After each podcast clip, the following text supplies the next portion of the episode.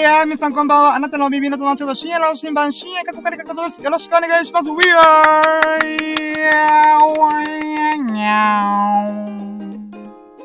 はい、始まりました。よろしくお願いします。ラッキーラジでございます。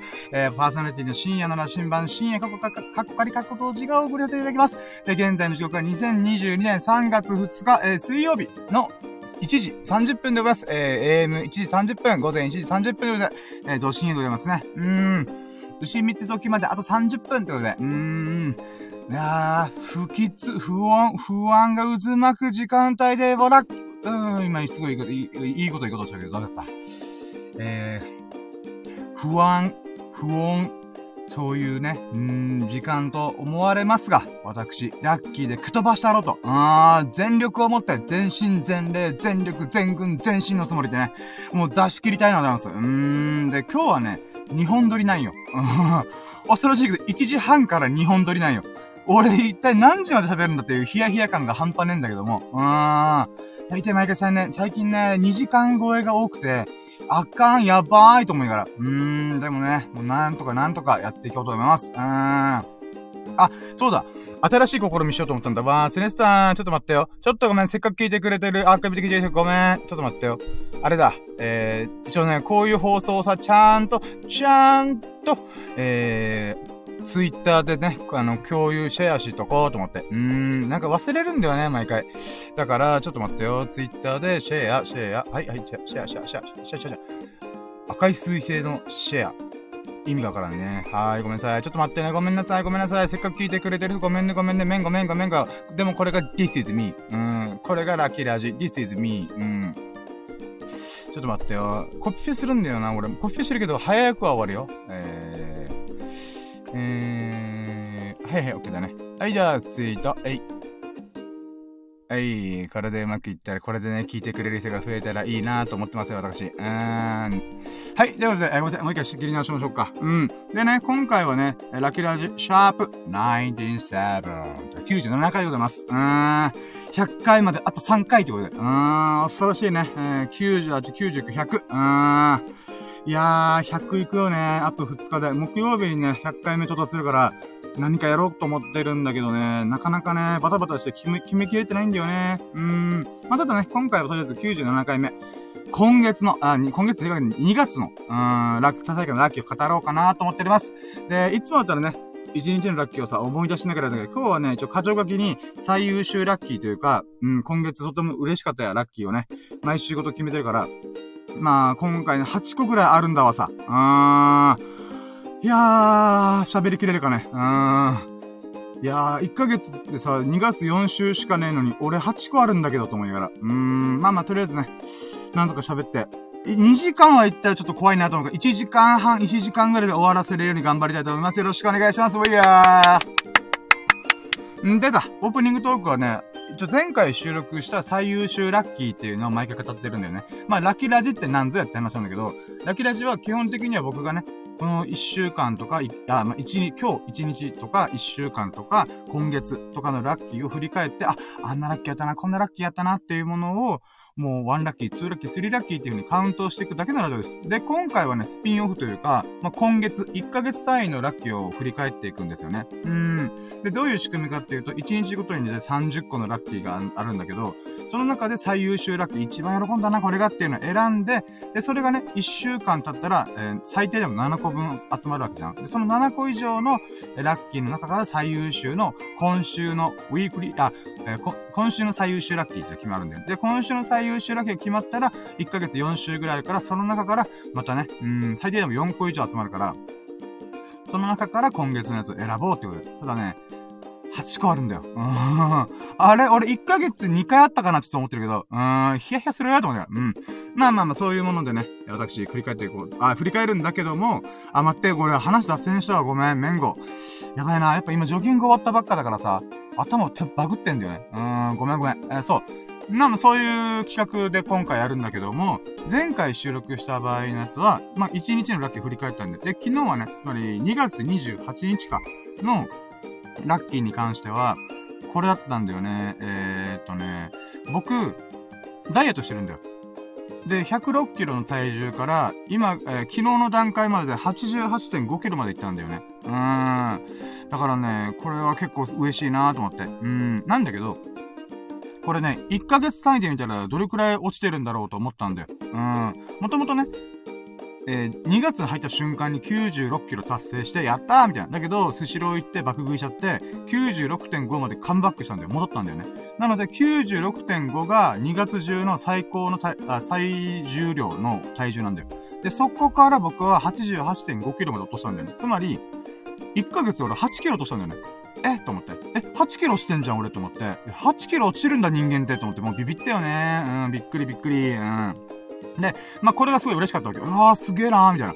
ただ、そこから、まあ、2月の最終日だから、3月どうしよっかなと思ったんだよ。もともと当初の予定では、まあ、90キロから85キロに行く、5キロを痩せるっていう風に決めてたんだよ。うん、なるほど、85年。まあまあ5キロ、いつもだったら1ヶ月だいたい6キロぐらい、4キロ、6キロで痩せ、痩せてたから、まあ今回は、まあ5キロにしとくかと思ってたんだよ。でもさ、2, 2月のさ、しかも27日間、28日間じゃない、27日間で私、えー、8キロ痩せたんだよ。うん。つまりね、3月は31日あるから、えー、4日分ぐらいの4、4日5日分ぐらい前倒しで8キロ痩せたんだよ。あ、マジかこれと思って。うん。なので、3月の体重目標どうしようと思って、で、おかんとか妹とかにちょっと、あの、相談してたんでね、ちょっとね、今月どうしようかな、みたいな思ってんだよね。85とかにしようと思ってたけど、あれかな、みたいな。うーん。だって、あ、あれかなって悩んだ、な何に悩んだかっていうと、88.5キロから85キロまで行くって考えたら3.5キロしかないわけだ。3.5キロなんて今の僕からしたら余裕になっちゃうわけよ。うん。だって、1ヶ月で4キロ、6キロ、どんどんポンポンと落ちてるから、で、しかも2月に関しては8キロやったから、いや、3.5キロなんか余裕だわと思って、どうしよっかなと思って、そしたら、おかんと妹が、いや、あんたさ、2月行けたんだから、3月行ったりなさいよってことで、えーと思って、でも、ですよねーと思って、ということで、私、えー、3月目標を、30、80キロジャスト。つまり8.5キロをこれから痩せるっていう風に決めたんだ。うーん。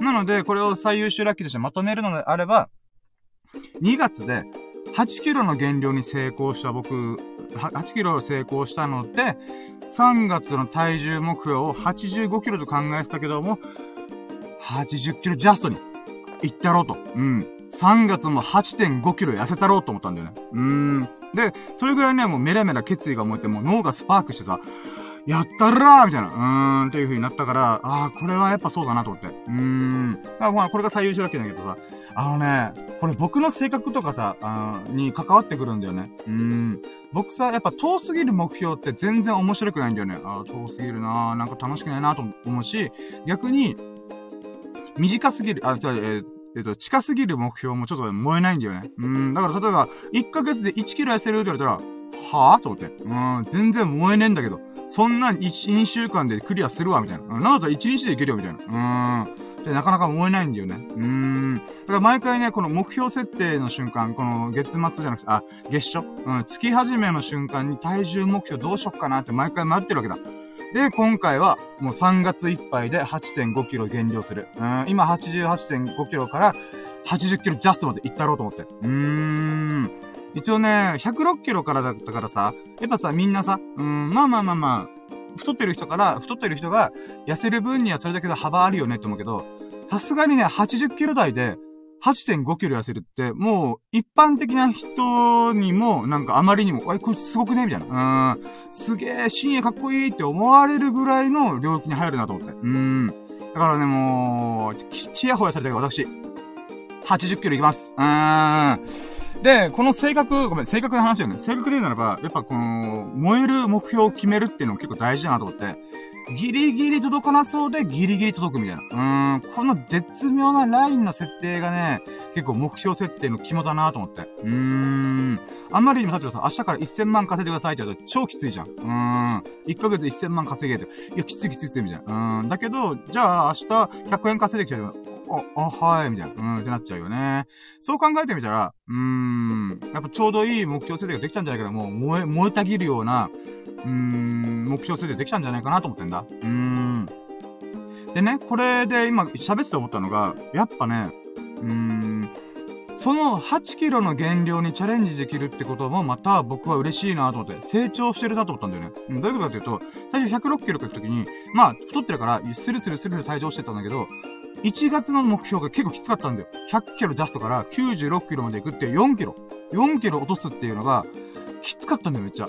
いやー、すげえ大変と思って。うーん、なかなか落ちない、やばい、もう、月末じゃーんと思ったら、ギリギリ31日にゴールテープを切って、よかった、96キロジャストみたいな。うーん。で、そっから4キロ痩せました。で、2月は倍の8キロ痩せたんだよ。しかも日数も少ない状態で。燃えたぎるね。うーん。私、えー、バイバイゲームだ。だけどさすがにさ、3月にさ、あの、16キロ痩せようっていうのはさすがに無理だなと。人体壊れるわと思って。うーん。人間の体壊れるわ、耐えきれんわっていうこともあるから、そう考えるならば、そうだね。うん。まあ、ちょうどいい目標じゃないかなと思って。10キロ減量するっていうのもあったんだけど、いや、10キロちょっと現実的じゃないなと思ったから、うん、多分ね、激しい運動とか食事制限しないと、間に合わないんじゃないかなという目標でもあるから、まあまあ、2月 8, 8キロ痩せることができたから、8.5キロ痩せるっていう風に今月3月でやったろうかなと思います。うーん。まあ、ちょっといろいろ喋ったけど、とりあえずね、嬉しかった。これがすごい嬉しかった。うーん。これがね、今日の最優秀、あ、今日、昨日の最優秀ラッキーでございました。イェイ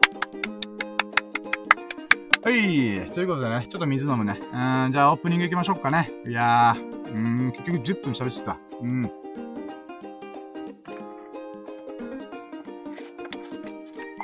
オッケー、じゃあ行きますか。いやー、体伸ばして、腕も伸ばして、声も伸ばして、あ、ママミーヤ、ママミーヤ。オッケー。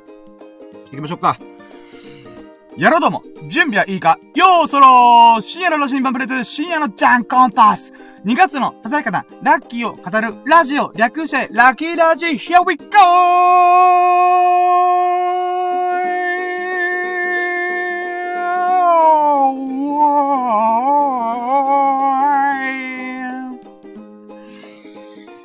ました。よろしくお願いします。ラッキーラジでございます。えー、今回、シャープ197回目の2月のささやかなラッキーを語るラジオでございます。よろしくお願いします。いや、いや、いやいやいやい。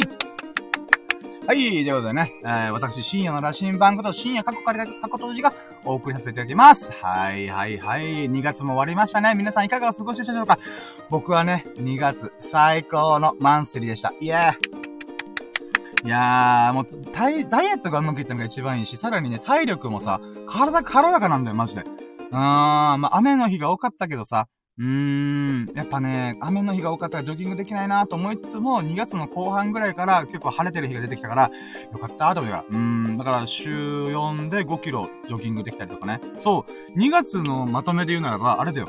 ジョギングに関しても成長してるんだよ。グロースアップしてるんだよ。うーん。何かっていうと、もともと僕はね、2キロ3キロとか、もしくは分割して、えー、7キロ走るとか、もしくは5キロ走るとかだったんだけど、いや、これちょっと、体に負荷かかってんなって思ったんで、じゃあどうしよっかなーと思ってる先、矢先に、あ、毎日5キロ走ろうと思ったんだよね。うーん。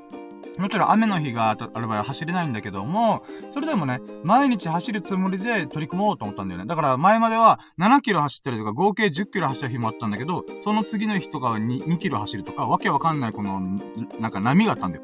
でもそれを一定にしたろうと思って。うん。で、あれなんだよね、2月からやりたいことも、ちょっとね、いろいろ興味が出てきたりとか、遊びとかもいっぱいあるから、あー、これどうしよっかなーと思ってる時に、あ、わかった。運動する時間はもう固定しちゃおうと思って。うん。僕ね、ジョギングはね、5キロで、えー、だいたい1時間ぐらいが準備運動とかもろもろ含めて、もうクールダウンも含めて1時間。で、さらにそこから筋トレとか、ストレッチ。あ、ストレッチとかまあ、エクササイズか。うん。なので、1時間半で運動の時間はもうカチンと決めようと思って。うーん。だから僕はね、体育の授業でいうのは1時間半のコマをもうそこに使おうと思って。うーん。だから毎日体育してる。うーん。そうなんだよね。だからこの、体育をね、あんなに嫌いだったのにさ、僕、マラソン大会とかマジで休みたかったって思ってる人なのに、こんなにね、走るの気持ちいいなとか、毎日5キロ走ったろうとかね。うーん。だから雨の日以外、雨の日とかもしくはちょ、ちょっと予定が立て込む時以外は基本的に走るから、現在もね、今日の時点でも今走ってきたから、週4のペースで5キロジョギングしてるんで、さらに筋トレも加わってるから、まあ、結構時間かけてるよ、かけてるんだけども、やっぱ楽しいからね。うん。あとやっぱね、ジョギングするタイミングっていうのもね、ラキラジの前の方が一番いいんだよね。うん、もう脳が活性化しまくってるからテンション高いんだよ。まあ、それから息切れしてるけどさ、みたいな感じで息切れしてはいるんだけども、やっぱりね、テンション跳ね上げるのは運動だなと思うから、うーん、本当はね、ラキラジの前にジョギングしたいんだけどね、晴れてる人がまた気持ちいいから走っちゃうんだよね。うん、夕方とか、うーん、6時ぐらいに走っちゃうから、ちょっとね、この体育、ジョギングとか運動する時間っていうのをどこに持ってこればいいんだろうっていうのもね、毎回悩みどころなんだよね。うん。ごめん。あのー、だらだらとだらだらとしゃ、ジョギングのこと喋ってた。はい。はい。で、まあ、今月の、ささやかなラッキーを語るラジオということで、今回2月編ってことで、まあ2月はほんとね、うん、そのジョギングの話もしたのもやっぱり体力が上がったっていうのが分かったから、嬉しいな嬉しいな嬉しいな体重増して嬉しいなと思って。うん。で、あとはね、ラキラジ自体もかなり、こう、精力的にやって、リスナーさんとかフォロワーさんがちょこちょこちょこちょこ増えてきてくれてるんですよね。ありがたいなーと思って。うーん。まあ、あと3回でね、100回行くんで、100回何しようかなと思ってはいるんだけどもね。うん、まあまあ、ごめん、この話しちゃったら、話を脱線しすぎるから、もう、もう早く本編入ろう。はい。ということで、えー、ラッキーラジオ始めたいと思います。よろしくお願いしまーす。で、今月、えー、今月はですね、2月の、ほざけたラッキー語るラジオな、ラジオってことで、やっていくんですけども、うーん、このね、概要を説明するのがね、結構むずくて、ちょっと流れだけ説明しようかな。もう概要はね、冒頭の時に、もうざっくり言ってくから、うん。もしね、なんでラッキーやっちゃってるのって聞きたい人がいれば、コメントくれればもう全力で答える。うん。答える回を作るんだけど、もうそこら辺はね、誰も聞いてねえだろうと思っても飛ばす。うん。ただね、あのー、ステップがある。コーナーがいくつかあって、それは4つのステップになります。えー、1ステップ目は、今月のラッキーパーセントっていうことで、今月のラッキーを、まあ、何パーだったかなっていう風に、ちょっと振り返ろうっていうコーナーがあります。うん。まあ、数字に置き換えるっていう意味です。置き換えるって感じですね、ラッキーを。んで、えー、2ステップ。2ステップ目は、えー、今月のラッキーカウントってことで、まあ、と、えりすぐり、とびっきりのラッキーを、えー、1ヶ月で集めてきたんで、それがね、今回は8個ぐらいからかな。なので、それを紹介しながら、こんなラッキーがあったんですよっていうのを語ろうかなと。で、3ステップ。3ステップに関しては、えー、この中で今月の最優秀ラッキーを決める。さっき2ステップで紹介したラッキーカウントで紹介したラッキーを、その中で一番喜んだの、一番嬉しかったなっていうものを選ぼうというふうに考えてます。で、4ステップ。4ステップは来月のラッキーカムトゥルーということで、まあ今2月、まあ今3月入っちゃってるけど、まあ2月の前、2月を振り返った上で、3月何しようかなみたいな。うん。まあラッキーを掴みに行こう。ラッキー、ラッキーをゴーして、トゥルーにしていくと。うーん。自らの手で掴み取りに行く。うん。なのでね、ラッキーラジのこのステップはね、基本的には過去、現在、未来に向かってすべてラッキーで焼き鳥の串みたいにプスーッと刺して貫いてます。うーん。未来の、まあ未来というか今月のね、3月のラッキーを何に、何掴み取りに行こうかな、みたいな。うーん。かなうん。そうやねうん、そんな感じかな。はい。ということで、これが流れでございます。うん。佐野くん、今聞いてる？もう、概要とか流れも全部吹っ飛ばして、2、3分で終わらしてよ。いやうん、俺頑張った。はい。はい、ということで、まあ、こっから本編。やっと本編だよ。うん、今のところ概要というか流れだったんだけど、こっから本編いきますよ。うん。ちょっと待って、水飲む。うん。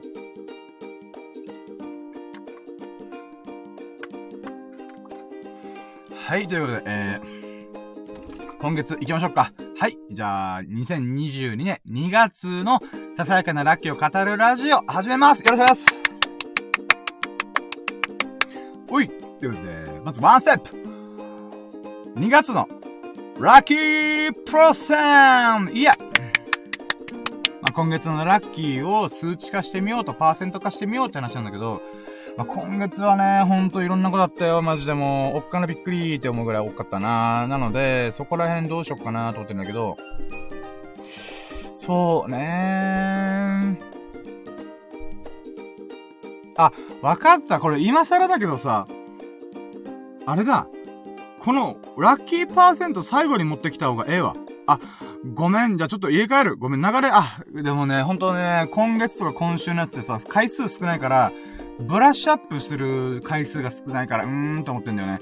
だって、年間通しても12回しかないですよ、今月に関しては。で、今週に関しては1ヶ月で4回しかないからね、どうしよっかなと思ったけど、今ね、1ステップのラッキーパーセントを3ステップに持ってきて、入れ替えた方がいいなと思った。うーん、あ、これはちょっと次からそうしよう。つまりね、ラッキーカウントで今月とか今週を振り返って、そこからその中最優秀ラッキー決めて、で、それを振り返った上で、ラッキーパーセントは、うん、今月何パーだったかなみたいな。うーん、っていうのやろうかな。うーん。ちょっと今日のラッキーラジ、あ、今日、一、今日のささかラッキー語るラジオのバージョンにちょっと引っ張られてたな。あー。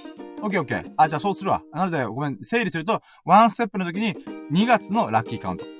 2ステップに2月の最優秀ラッキー。で、3ステップ目に2月のラッキーパーセント。うん。で、4ステップ目に来月3月のラッキーカムトゥルーにしよっか。あ、ごめん、これ、入れ替える。うーん。ということで、じゃあ、しょっぱなからもうラッキーカウントいきますか。はい、オッケー。じゃあ、いきますよー。ワンステップ !2 月のラッキーカウント。いやフェブラリーラッキーカウント。うーん、いや。ということで、まあ、2月のね、ラッキーを語っていこうと思うんだけどね、合計全部で8個あるわけだ。あーん、恐ろしいね、マジで。うーん。あれ？俺そんなに密度濃い1ヶ月過ごしたんだって我ながらびっくりする。うーん。えー、まあ、そうね。これちょっと待って、今。1週目、2週目、3週目でやった方がいいかな。うーん。ちょっと待って、今読み、読み、えっ、ー、と、箇条書きのやつ読み込んでる。えー、っと、そうね。はい、はい、はい。1週目だろ、2週目だろ？えー、3、3週目、4週目、5、あ、はいはい、オッケーオッケーオッケー。あ、じゃあ一応言えるわ。うん。オッケー。じゃあ言います。まず、ワンラッ、ワン、ワンノミネート。うーん、なんだけども、これはね、1週間目、2月1週目の、えー、こん、1週目の最優秀ラッキーでございます。えー、それがですね、えーとか言っちゃったまた。このワンラッキーは、おかんと一緒に今年初のおとんの墓参りができたこと、イェイこれが一周目の最優秀ラッキーでございます。で、これはね、どういうことかっつうと、まあ僕のおとんはね、高校、僕が高校生の時に亡くなってるんだけども、まあ、あの、お墓があるわけですよ。で、そのお墓参りに関してはね、まあ僕仏教が趣味なので、結構行ってるんだよ。半年に一回とか数ヶ月に一回のペースで結構ね、線香あげに行ったりとかするんで、まあ時間がある時に限るけど、まあその時で、あ、その時はまあ僕ちょこちょこちょこちょこ行くんだよ。うん。なんだけどさ、おかんはね、忙しかったりするから、意外と行くタイミングないんだよ。一人で行けばいいじゃんと思ったりもするけど、なんか行かないんだよね。うん、まあまあ、別に僕は一人でパッと行って、パッと帰ってくるみたいな、うん、こともしちゃ、しちゃってるから、だからおかんとしても誰かと一緒に行きたいとかいうのがあるのかなと思って、まあ、行くよ、いいよっていう風に言ったんだけど、その道中の中で言ったのが、いや、なんかさ、深夜、なんか、胸騒ぎするの？みたいな。え？怖いこと言わんで？と思って。うん。なんかおとんの墓参りに行った方がいいみたいな、そ、そういう胸騒ぎがあるって。言ったんですよね。うんで、もちろんね、気のせいと、だ、なんか断言しちゃえば、それで、それで終わっちゃうんだけど、でも僕はこういうね、虫の知らせみたいな結構ね、面白いから信じてる人なんだよね。うん。だから、あ、じゃあ、ぜひとも行こう、行こう、みたいな感じで、まあ、おとんとね、あ、おとんと、おとんのお墓におかんと一緒に行くことができました。イェイで、結局ね、あの、墓参りで線香をあげて、特に何かしらね、こう、なんだろう、明らかにこれ、どうなんだろうみたいなものはなかったんだよね、正直言うと。なので、そう考えると、うーん、まあ、よかったよかったって感じなわけ。うーん。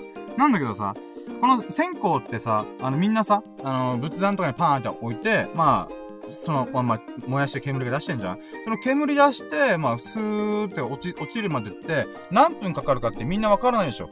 僕はね、あのー、わかる、わかるというか、わからざるを得ない状況があったんだよ。それが何かっつうと、線香が燃え尽きるまでいないと、ダメな場所なんだよ、場所なんだよ。それがね、室内墓って言って、えー、施設、施設の中に仏壇みたい、仏壇型のお墓があるんだよ。うん、僕の、ほとんどお墓ね。うん。なので、線香が燃え尽きるまでその場にいないと、この、火事とかのリスクがあるから、線香が終わるまで見といてください、みたいな言われてるんですよね。うーん、なるほど。とで、実際ぼや騒ぎがあって、あ、確かにこれは危険だなと思って、でもね、なんかせっかく墓参り来てさ、5分で終わるってなんかどうかなとも思うから、まあ、30分ぐらいね、おかんと一緒に線香をあげてもいいよなーって思った、思ったんだよ。うん。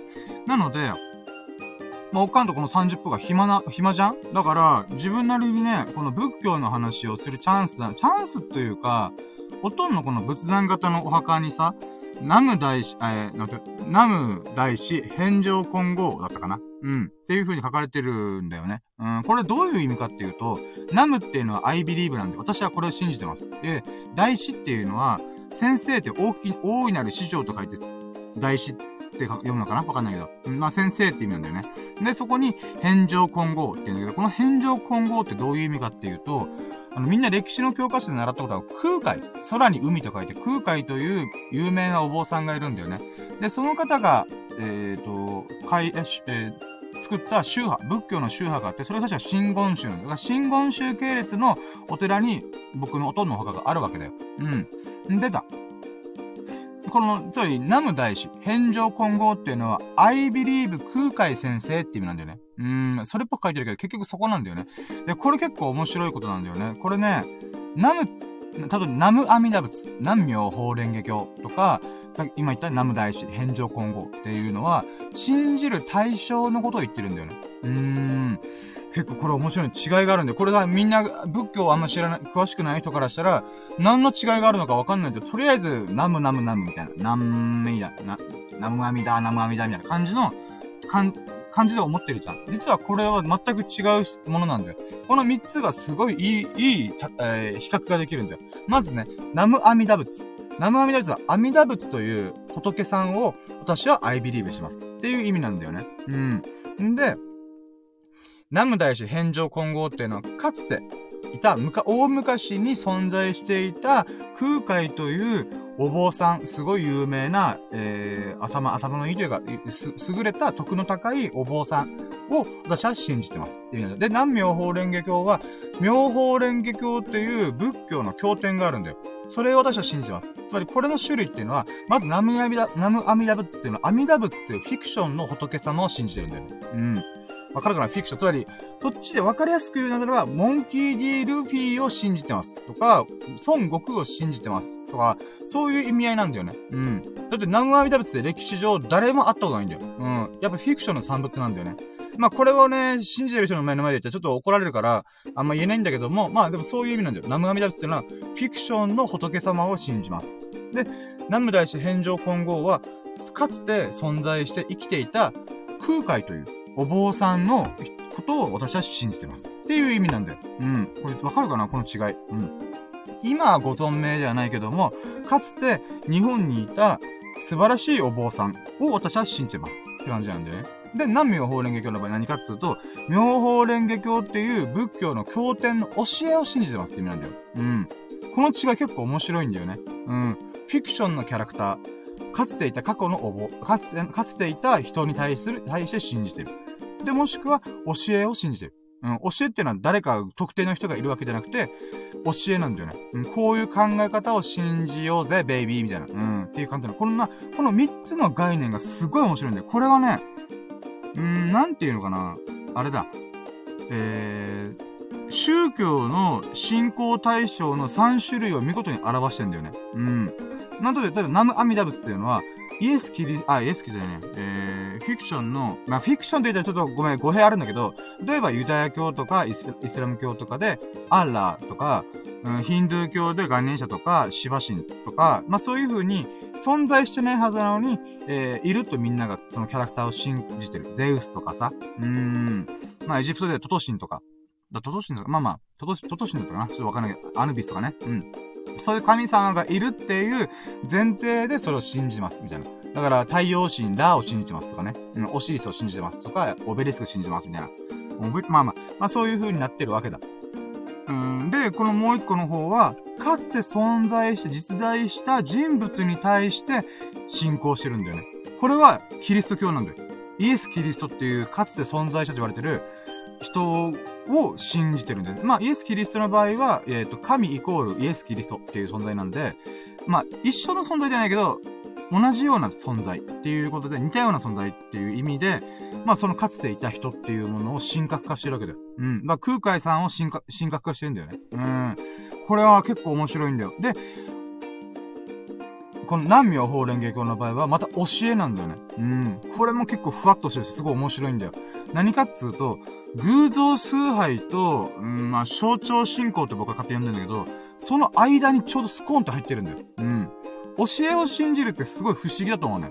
僕も結構ね、これは興味深い面白いなと思うんだけど、人はね、何かしらの存在の方が信じやすいんだよ。手っ取り早いんだよ。例えばこういう神様がいますよ、とか、こういう仏様がかつて、仏さんとかか、あえー、聖人がかつていましたよ、聖なる人がいましたよ、っていう風に言った方がみんな信じやすいんだよ。うん。だけどさ、えー、それの弊害の部分で言うならば、勝手に解釈したりとかするんだよ。うん。この人だったらこう言うかも、こう言うと思う、みたいな。そんなこと言ってないと思うという風に、時間が経てば経つほど、数百年の単位で時間が経ったら、いや、絶対イエス・キリストこう言ってない。絶対空海さんこんなこと言ってないっていう風に、それが宗教の宗派の分裂を起こすんだよ。分化していくんだよ。うん。だからそこもまた面白いと思って。うん。で、南妙法蓮華経っていうのは、えー、まあ、妙法蓮華経という教えを信仰してるから、特定の誰かを、こう、崇拝するっていう、信仰するって感じでもないんだよ。だから強いて言うならば、まあ、あるお坊さんを尊敬してますみたいな感じだと僕は思ってる。うん。だからさ、うーん、まあ、ここのね、さじ加減がすごいね、ちょっと説明が難しいんだけども、結構面白いんだよ。うーん。だから世界の宗教と日本の仏教の分派の仕方がめちゃくちゃ似てると。例えばイスラム教に関しても、まあ、アンラーって神という存在を信じてるんだけども、あそ、あっちは、この、例えば偶像崇拝禁止。つまり、神様の絵を描くこととか、神様の像を描くのは禁止なんだよね。うん。これも非常に南明法蓮華経の宗派と似てるんだよ、すごい。うん。南無法蓮華経と教えとか文字に対して信仰してる。だけど特定、特定の何かしらの存在については、えー、なんだか、あくまで、それは、軸、メインではないみたいな。うん、あくまでそれを導く人みたいな感じなんだよね。うん、だから、えー、イスラム教でムハンマドっていう人確かいたはずなんだよ。その人がイスラム教というのを広げたんだけども、でももともとその人もどちらかというと預言者なんだよ。うん。アッラーという神の、神という存在からこういう言葉を預かりました。あ、預言者の世っていうのは、あれだよ。ノスタルダムスとかの、予知、予知の世じゃなくて、預かるだからね。うん。預言者は、預かる、言葉を預かるものと書いて預言者って言うんだよ。うん。で、このムハンマドという人は、その神からの教えを、えー、なんていうか、こう、いただきました。で、それをお伝えします。みたいな感じなんだよね。だから、せっかくにあれ、ムハマドという人は、に、えー、信仰が集まってるっていうわけじゃなくて、信仰の対象ではなくて、あくまで神という存在に対して信仰が集まってるわけで、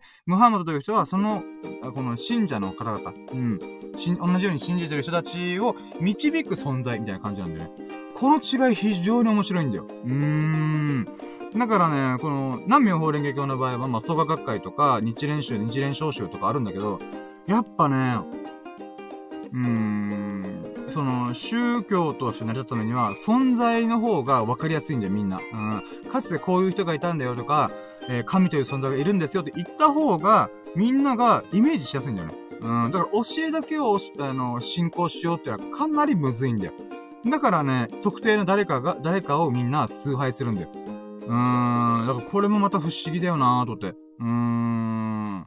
だからね、うん、何が言いたいかっていうとさ、僕は、うん、特定の誰かを信仰するよりも、教えを信仰したい派なんだよね。うん。こういう考え方あるよっていう風にやったら、その考え方は僕の人生にすごい生きてくる、糧になるっていうことで、それをじゃあ、確かにその通りだってことで信じる方が僕はいいんだよね。特定の誰かを信じてしまうと、うーん、なんだろう、物事を鵜呑みするとか、その人の言葉とかをそのまま受け取るというか、うーん。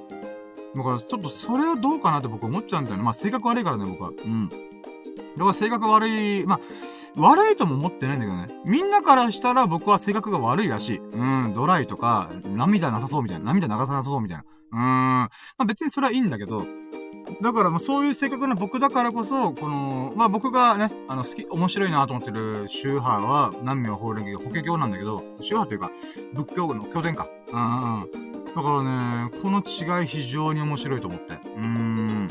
まあね、あの、これをね、信者の方々に言ったらさ、はぁ、ふざけんなみたいな感じで言われそうだから、あくまで誰も聞いてないだろうっていうことで、今、つらつらつらと喋ってんだけど、まあ、とりあえずね、そういうことの一部をおかんにいろいろ話してきたんだよね。ナム大師返上混合っていうのは、I believe 空海さんって意味なんだよ、みたいな。うーん。でも、うちのおとん空海さん信じてなかったよね、みたいな。おかおとんの口から空海ってことを俺一回も聞いたことないけどね、みたいな。うん、とか言いながら、だからね、なんかね、なんか仏教、歴史を紐解いてある程度知ってるからさ、この仏教、I believe 空海がどう、なんでそれをやってるかとかもちょっとわかるんだよね。うーん、なんかね、そこら辺もね、なんか人間って面白いな、みたいな。うーん、綺麗事じゃないんだよね。うん、仏教とかさ、あの、冠婚葬祭、うーん、で言うならばね、この、例えば、結婚式だったらキリスト教とか、まあ、神道やったりとか、法事、葬儀の時とかお坊さんを連れてくるみたいな。とか、いろいろあるんだけどさ、それもさ、みんな今な、なんでそれやってるかってわかんないでしょ。でもこれは、うん、数百年の歴史の流れでそうなったんだよね。うん、まあ、ほ、ほとの発端は徳川家康という狸王子なんだけど、あいつ、あの人がね、頭良すぎて、うん、そこのね、あのー、なんか骨抜きにするみたいな、うん、ことがで、をやっちゃったんだよね。まあ、これはこれ話なんだけど、まあ、そういう話もしたりとかね、おかんとそういう風に、まあ、おとんの墓参りをしながら、仏教とは、人が亡くなった時とは、とか、うん、捉え方とか、うん、まあそういう風な、えー、いろんなね、喋りをね、できたのが嬉しかったなと。で、まあ大前提に、おかんとお墓参り行けるのって一体何回あるんだろうって僕は思ってんだよね。うん、おかんはもう60代で、そろそろ70に入るから、そう考えたときに、うーん、やっぱこの墓参りする瞬間っていうのが、あと何回あるんだろうと思うんだよ。うん、一日に毎日したら、そりゃ、何百回何千回あるよ。だけど、そうじゃないじゃん。行けて、1年に1回の墓参り、命日の時の墓参りとか、もしくは、うーん、まあ、お盆とか、の日に行くか行かないかみたいな感じだと思うんだよ。そう考えたら1年に2回。え、待って。おかんが70で約かん、あ、大体考えたら100歳まで生きると考えたら、え、30年ってことは1年に2回。あれ ?60 回しかないとか。そう、100回もないんだよ。そう考えたときに、ラッキーだなこれと思って。うーん、100回もないチャンスで、おかんと一緒におとんの墓参りできたっていうのはね、めっちゃラッキーだなと思った。うん。だからね、おとんの胸騒ぎは、俺は、そ、こう思ってる。こういう機会、おかんと一緒に墓参り、墓参りする機会はないんだから、一緒に行きなさい、みたいな。うん。だからおかんにさ、さあ、胸騒ぎしろ、胸騒ぎしろ、みたいな。うん。っていう風にやったんじゃないかなと僕は思ってる。うん。でもね、あたんちょっと、と思いながら僕は。うん。いや、そんな胸騒ぎ、まあ、さすがに伝え、なんか、墓参りに行くっていう、このきっかけを作るためにはわかるけども、おかんも年齢あるぜ、ね、結構年齢ですね、と僕は思いながらね。うん。もうおとんたらしょうがないんだから、とか思いながらね。うん。まあ、だからね、とりあえずその、おとんの胸、おとん、まあ、おかんが、えー、おとんの、墓参りに行かないとなんか胸騒ぎがするっていう風なヒヤヒヤ感があったけどもね、結局墓参りできて普通に、あの、穏やかな墓参りできたのでね。まあよ、何が、なんだ、なんだかでよかったなと思いました。はい。はい。うん。んでだ。えー、ツーラッキー。ツーラッキーはね、2週、2週目、2月2週目の最優秀ラッキーが、たくさんの人に協力してもらって、無事に車検を5万以内で通したこと、やい。これどういうことかっていうと、まあ、ざっくり言うと、うん、えー、おかん、友人、えー、車検場のスタッフさん、うん、全員に、えー、あ、タイヤ交換、タイヤ、タイヤ屋さんか。あ、まあいいや。まあそういうふうにいろんな人からの協力によって、車検を安く済ますことができました。やった。めっちゃ嬉しい。うーん。これね、経緯で言うなら僕2月にね、ほんと、そう、2月に車検があったんだよ。で、まあ、11月ぐらいから、えー、車検だーと思って。で、僕はね、新車で車を買って、で、その車検がね、あのー、まあ、5年目ってことなんだよね。5年目の新車の車検なんだけど、でもやっぱりガタが来てるんだよ。まずは、この、まあ、新車だったら3年間、車検する必要はないんだけども、その代わり何があるか、あ、そうそう、3年車検しなくちゃいいんだけど、そっからずっと2年越しに車検が必要なんだよね。そう考えた時に5年目ってことで、2年前のね、車検に関しては特に問題なかったんだよ。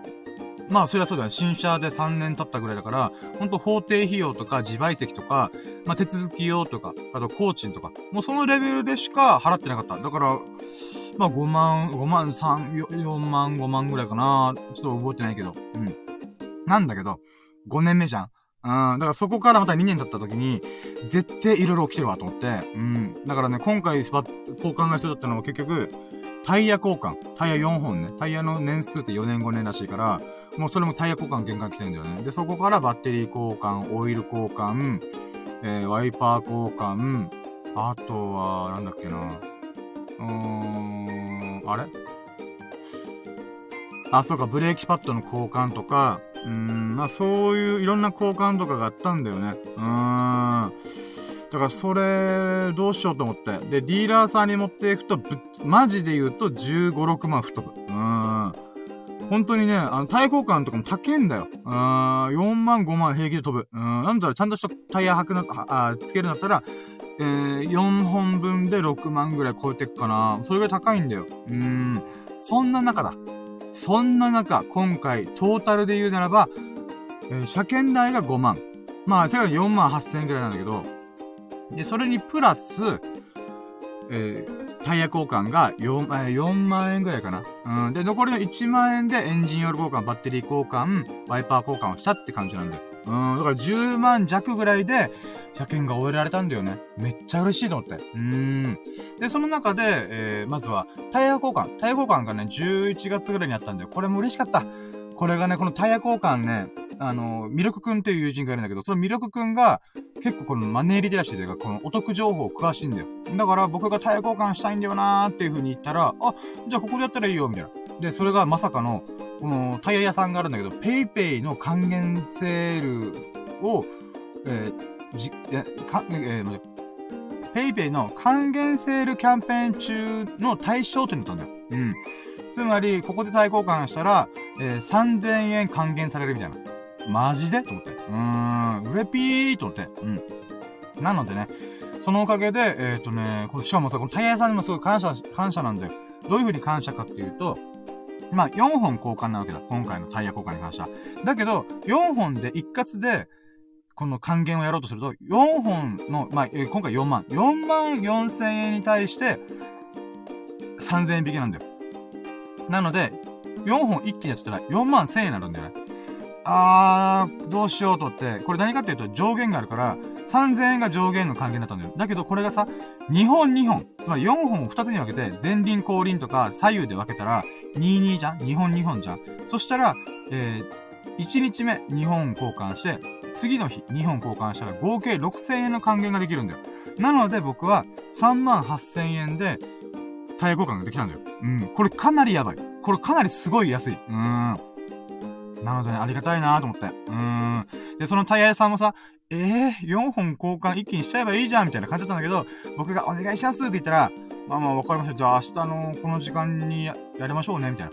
あざーすってことで、もうタイヤ屋さんにもほんと感謝。うーん、だからタイヤ交換するのはもう次から絶対こっちだと思って。うーん。まあ5年後だけどね。5年後では申し訳ないけど、うん。まあそういったことがあったんですよね。なので、そこで対抗感終わりました。で、そこから、12月入ったぐらいの時に、バッテリーが上がったんだよ。上がったっていうよりは、僕の車、アイドリングストップ機能がついてるんだけど、アイドリングストップってめちゃくちゃ電力使うんだよ。なので、バッテリーのやれというか、この疲弊度が高いんだよね。で、その中、そういうアイドリングストップができない状態になったらバッテリー何が起こすかっていうと、このアイドリングストップができませんっていうランプがあるんだよ。ガソリンを、あ、エンジンをつける分には電気力はあるんだけども、アイドリングストップできるほどのバッテリーはありませんっていう状態になるんだよね。なので、そこから数ヶ月はいけるんだよ。数ヶ月はいけるんだけども、いつの日かバッテリーがつかなくなる。バッテリーで点火、エンジンをつけることができなくなるっていうのがあるんだよ。なので、どうしよっかなーと思って。で、これはね、この、例えば、オートバックスとかイエローハット行くと、バッテリー交換のものだけでまず1万6000とか1万5000吹っ飛ぶんだよ。で、そこに工賃とかプラスされるから、2万弱ぐらいかかるんだよね。えー、どうしようと思って。で、そこでね、またミルクくんとかスサノオくん、うん、とかひじきさん。まあ、エビス様か、エビス様。うん。この3人相談したら、いや、アマゾンで注文すればみたいな。え？みたいな。うん。え、どういうことで言ったら、いや、アマゾンめっちゃ安いよみたいな。え、そうなの？っていうことで、ググってみたら、僕が持ってる車のバッテリーの合うタイプっていうのを探したんだよ。そしたら、オートバックスで1万6千円。だけど、アマゾンでは8000円台なんだよ。で、そこに送料とか込みになると9000円ぐらい。まあ、約半額なんだよ。えー、なんで？と思って、うーん、まあ、仕組みはよくわからないんだけど、多分ね、おろしの関係かな。うーん。多分店舗にバッテリー置くということ自体が、やっぱこの店舗の利益とかも変わって高くなるんだろうね。うん、人件費とかかかるから。うん。だからさ、アマゾンで注文したら半額だと絶対そっちの方がいいでしょ、と。で、しかも、この、まあ、またお三方に聞いたら、バッテリー効果は簡単だよって言ってくれるんで、僕はね、もうこういう、この車の仕組みとか工業系のやつ大の苦手だから、もう、えー、どうなんだろう、電気ビリッとしないとか、バチってしないとか、いうふうな不安があったんだけども、でもね、あのー、お三方が、あ、バッテリー交換だったら一緒にやるよ、みたいな。っていう風に言ってくれたんで、あざーそうって。で、それで Amazon で8000円、まあ9000円か9000円でバッテリー、こう、バッテリーを買ったんだよ。うん。で、そこから1月、2月と。で、この時までバッテリー持ってたし、よかったーと思いながら、で、いざ、えー、2月の中旬ぐらいに車検がありますと。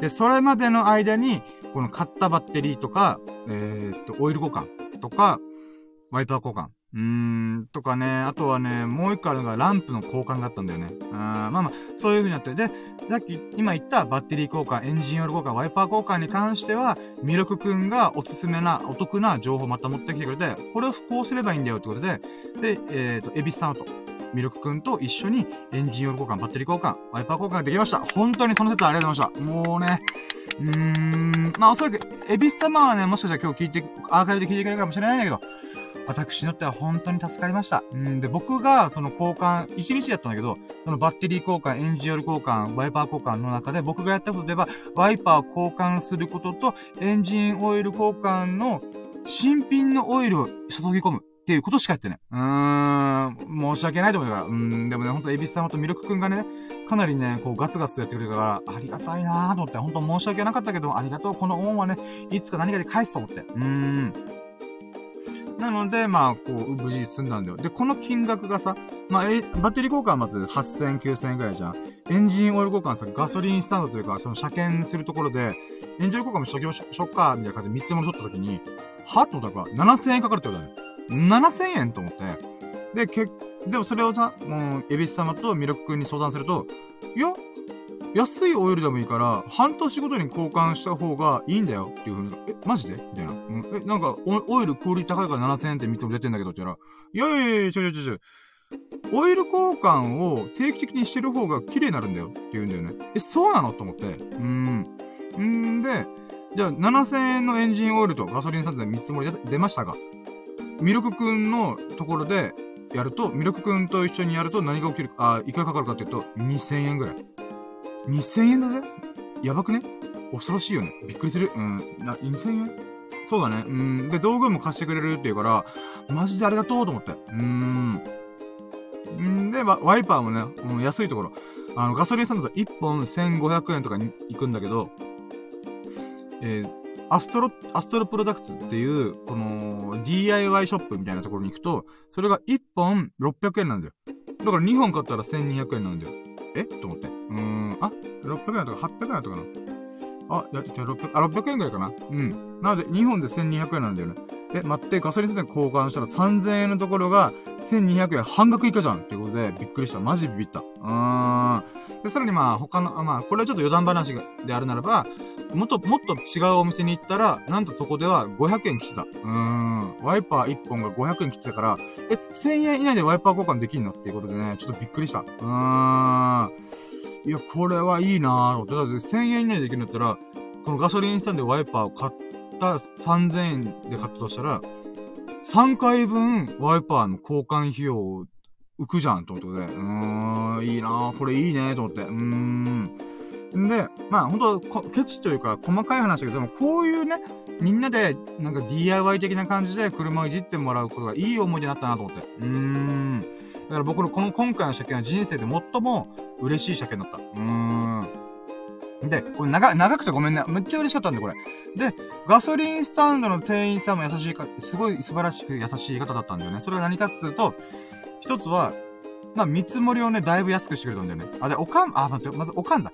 僕が車検どこにしようかなと思ったら、おかんが連絡くれて、あ、なんか、ここのガソリンスタンド、通常4万円で車検があるけど、えー、1月中に予約したら、3万円でいけるらしいよ、みたいな。えマジで ?1 万変の？と思って。うん。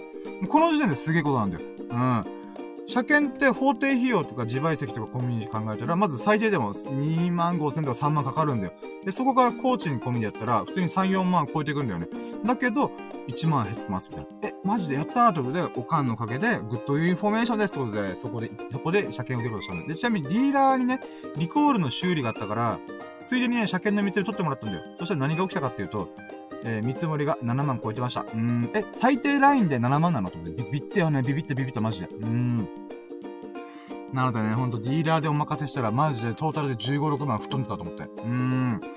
まあ、そういったことがあって、このガソリンスタンドのね、車検でやったんだよ。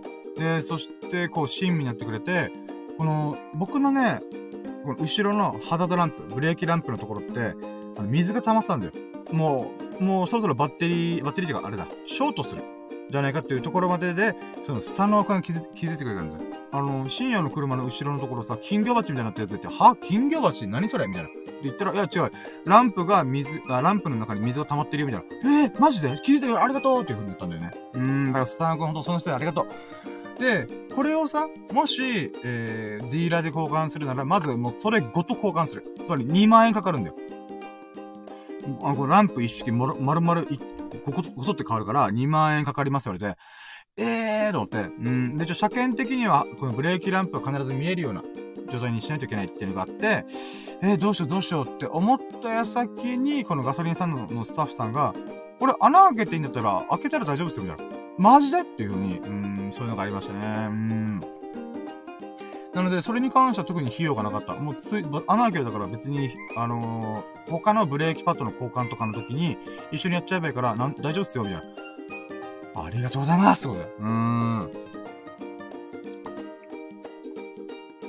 もう今回の車検、思い出いっぱいマジで。うーん。まあまあ、半月前ぐらいなんだけどね、やっぱそれでもね、もう今みたいにもう10分15分喋れちゃうぐらい、濃厚な車検だった。うん。で、ほんとね、みんなのおかげでだった、ほんとに。おかん、えー、ミルクくん、スサノーくん、エビス様、えー、車検のスタッフさん、ガソリンさんとスタッフさんかね。うん。と、タイヤ、タイヤのスタッフさん。うーん。このね、6社の、6人のか、6、6、まあ、6人か。うん。の方々のおかげで、私は非常にリーズナブルに車検を通すことができました。うーん、ありがとうございます。なのでね、えー、今回タイヤ交換、タイヤが一応でかかったので、タイヤ4万ぐらい吹っ飛ぶから。うん、なんだけど、まあ5年ぐらい持つから、4、5年持つっていうから、まあ来年、来年じゃない、えー、2年後の車検に関しては、まあ、エンジンオイル交換とかもろもろやって、まあ、さすがに何かしらの部品が壊れてる、ベルトが壊れてるかもしれないから、まあ、そこら辺かな。うん。いやー、車検のシーズン怖い、本当に。うん。ちなみに、ミルクくんがね、車2台持ってるから、あとバイクか。バイク持ってるから、1年ごとに車検があるらしいんだよ。もう僕ね、ゾッとしたよ。すげえな、ミルクくんと思って。車検僕2年に1回でも、うわー、ブルーなるとか思ってんだけど、それを、毎年やってんだと思って。うーん、すごいよね、ほんとミルクくん。まあ、車が元々好きらしいから、あんまり苦じゃないとは思うんだけど、僕はね、あんま車のね、こ、この車の仕組みとか部品とかにあんまり興味ない人だから、はあ、そうなんですかっていうね。うーん。まあまあまあ。なんか、ほんとね、なんか嬉しかったんだよな、今回の車検、本当に。うん、何が嬉しいかっていうと、僕はね、ラジオとか、ブログとか、動画とか、なんだろうな、こう、コンテンツ的なものが多い、好きなんだよ。うん、中田敦彦の YouTube 大学とか、Netflix で映画見るとか、なんかそういう風に楽しむっていうことが大好きなんだよね。面白がるというか。うん、エンターテインメントみたいなのが好きなんだよね。娯楽みたいな。なんだけど、この、スサノーくん、ミロクくん、エビス様のお三方は DIY とか、なんだろうな、うーん、まあ、DIY、車の整備、あと釣りとかアウトドアな趣味が好きなお三方なんだよね。で、僕もね、あの、じゃそういうのは好きではあるんだけど、どちらかというとやっぱこのお三方の方が精力的に遊んでるんでそういう方向で。だからそこにね、学ぶことがいっぱいあるんだよ。うん、何が言いたいかというと感謝マジで。ありがとうと思って。うん。僕が持ってないものをいっぱい持ってるお三方に毎回僕はね、いろんな学びとか気づきを与えられてるんだよ。だから僕の人間の成長の部分で言うならば、間違いなくこのお三方と一緒に遊びながら、なんか車がどうこうとか、まあビリヤードする、釣りするとか、うん。そういった面で、ほんと僕が一人だったら、やってないだろうなっていうものに対して、やっぱね、教えてくれたりとかね、うん。こう気づかせてくれるっていうところがあるから、ほんといつもありがとうと思ってる。うん。で、そん、そんな中、僕は僕で、そのお三方にこう、還元で自分ができるものがあるかなと思った時に、やっぱ車検のあり方見があったから、えー、なんか恩返ししよう。でもお金ないからな。あ、わかった。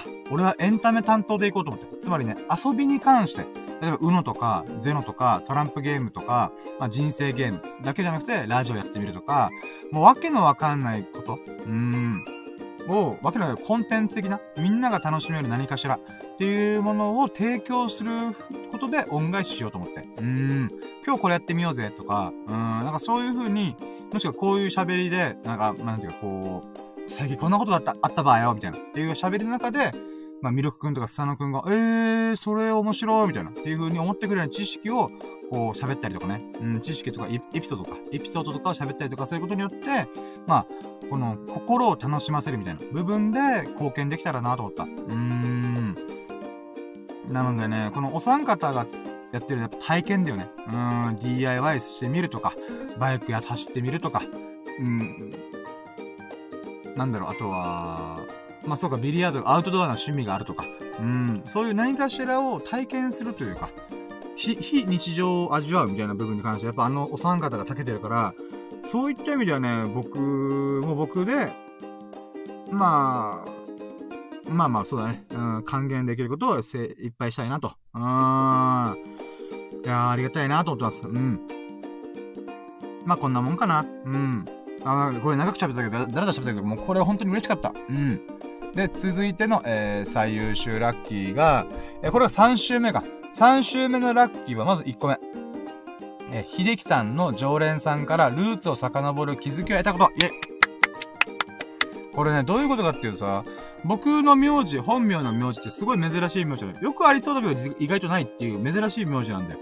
で、この名字って、この田舎の、うん、父ちゃん、僕の父ちゃん、おとんが、田舎の出身なんだよ。で、その田舎にはよくある名字なんだよね。うん。で、僕が今ここに、今僕が住んでるところで、この秀樹さんのお手伝いをしてるときに、え、そうなんだ、君そういう名字なんだ、ええー、みたいな。うん、あ、あそこ出身か、はいはいはい、みたいな感じで話が広がったんだよ。うん。で、その中で、このね、ルーツっていうの大事だよって。自分のお父さん、お母さん、おじいちゃん、おばあちゃんがどういう人生を過ごして、なんでここに住んでとかっていうのは、あの、それを知ることによってとても面白いよっていう風に言ってくれたんだよね。うん、大事だよ。人生を豊かにしてくれるよ、みたいな。うん、もう酔っ払いながら喋ってんだけど、でもこの人面白いと思って、うん。で、この人の話の流れで気づかされたのが、あー、そういうことか。だから歴史って面白いんだと思ったんだ。これね、ちょっと一回話、さっきの話置いとくんだけど、僕は歴史とか、まあ、自分なりにね、ルーツを遡るっていうのは結構楽しいんだよ。うん、人間はどこから来たのかとか、アフリカから来たのかとかいう風に、えー、そういったルーツを遡るのは好きなんだけど、なんでこれを俺は好きなんだろう面白いと思ってるんだろうっていうのが、答えが出なかったんだよね。俺はなんで歴史を求くのが好きなんでルーツを遡るのが好きなんで人間っていうのは、あ、人間ってなんだろうって考えるんだろうな、みたいなこと考えたんだよね。で、面白いことは間違いない。だけど、なんで面白いか俺には分からんと思って、うん。で、それで気づかされたんだよ。その今の話、あの、常、えっ、ー、と、秀樹さんのお仕事の常連さんと会話することに気づかされたのが、あ、そっか。歴史を遡ることっていうのは、縦のコミュニケーションなんだと思ったんだよ。うん。それ面白さの根源はどこにあるかっていうと、コミュニケーションなんだと思う。コミュニケーションとはもっと、まあ、誰かと会話するとかそういうレベルじゃなくて、自分の知らないことを知ることができる喜びっていう部分に、がコミュニケーションの面白さだと思うんだよ。そう考えたときに、僕たちは、100年ぽっちしか横のコミュニケーションができないんだよ。今僕30代なんだけど、僕の今生きてるこの瞬間でコミュニケーションできるのは、100歳前後のおじいちゃんおばあちゃんか、もしくは0歳の赤ちゃんなんだよ。この幅でしか僕らは、横、コミュニケーションできないんだよ。まあ、その代わり70億人といういっぱいいろんな人がいるんだけども、でも100年単位でしか僕らは横のコミュニケーションができないんだよ。うん。ってことはだ。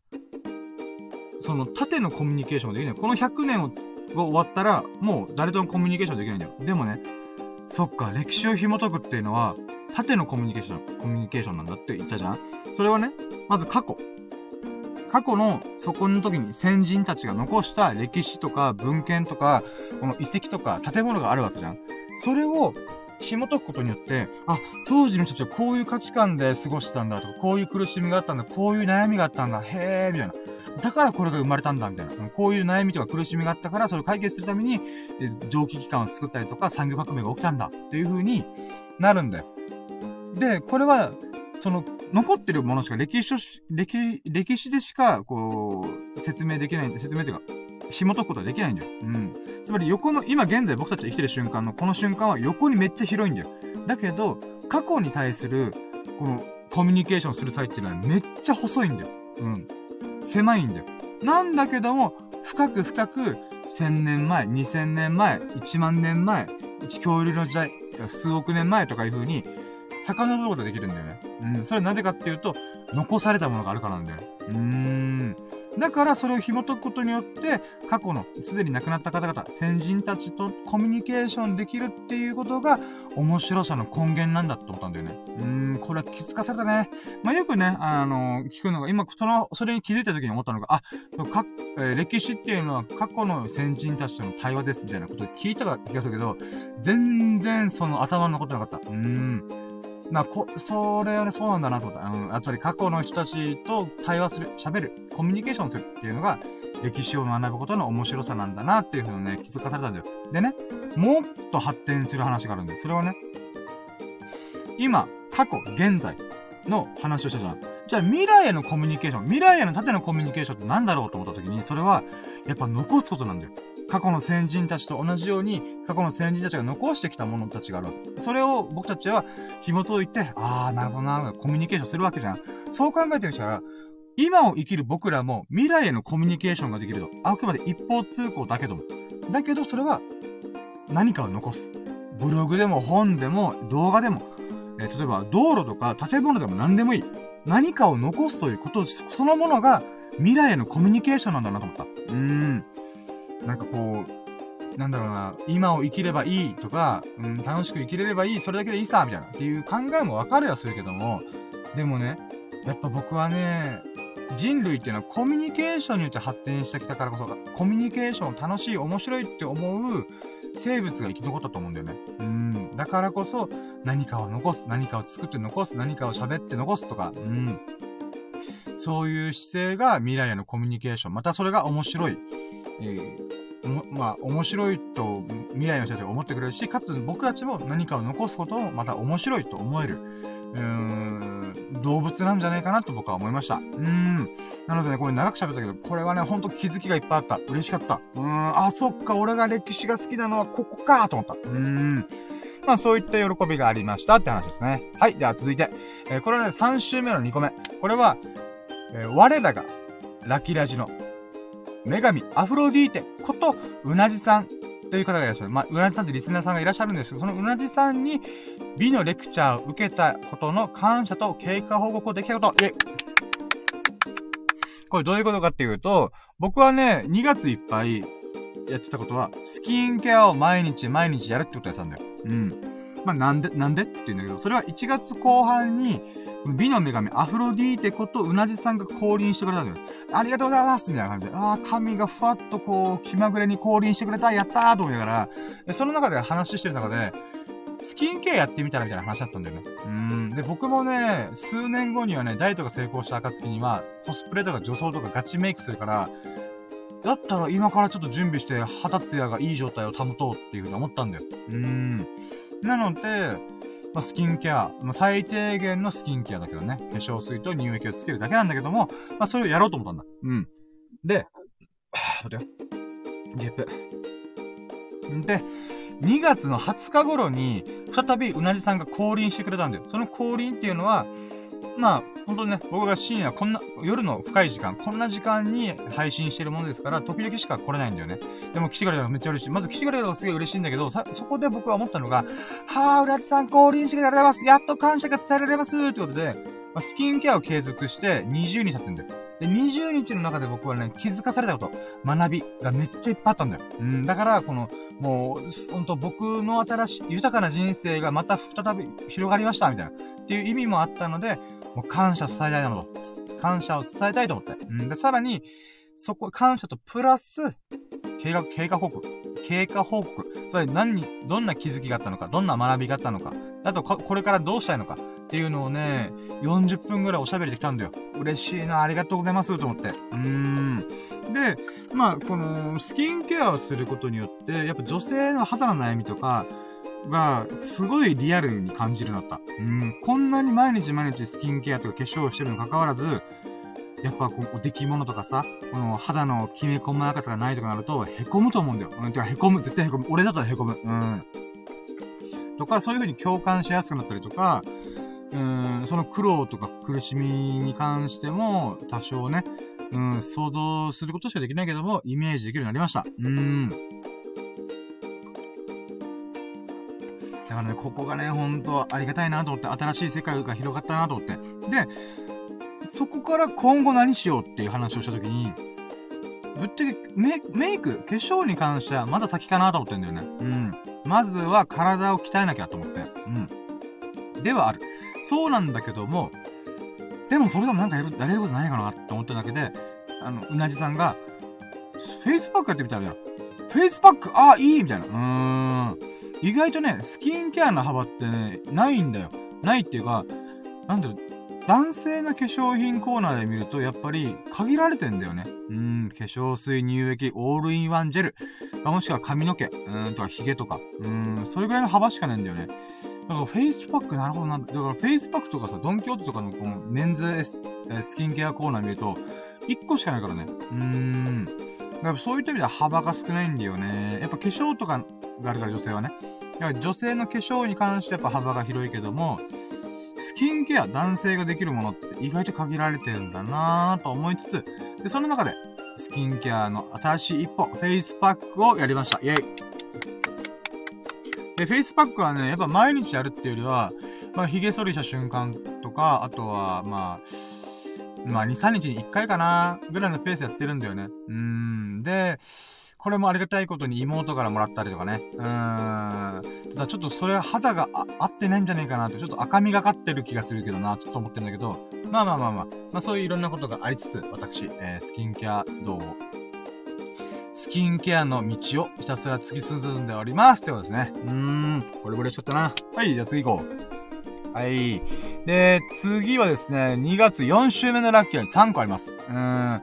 で、1つ目が、89.7キロになってダイエットから16キロ減量したことと、えー、2月の目標達成したことです。イェイこれが2月4週目になりました。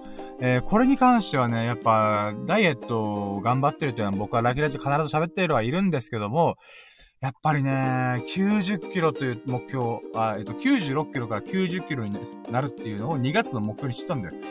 で、それはね、結構苦しい道のりではあったけども、無事に6キロ減量できました。んで、その瞬間にね、ダイエットを始めてから16キロなんだよ。減量できたんだけど、これはね、僕の目標とする体重の約半分なんだよ。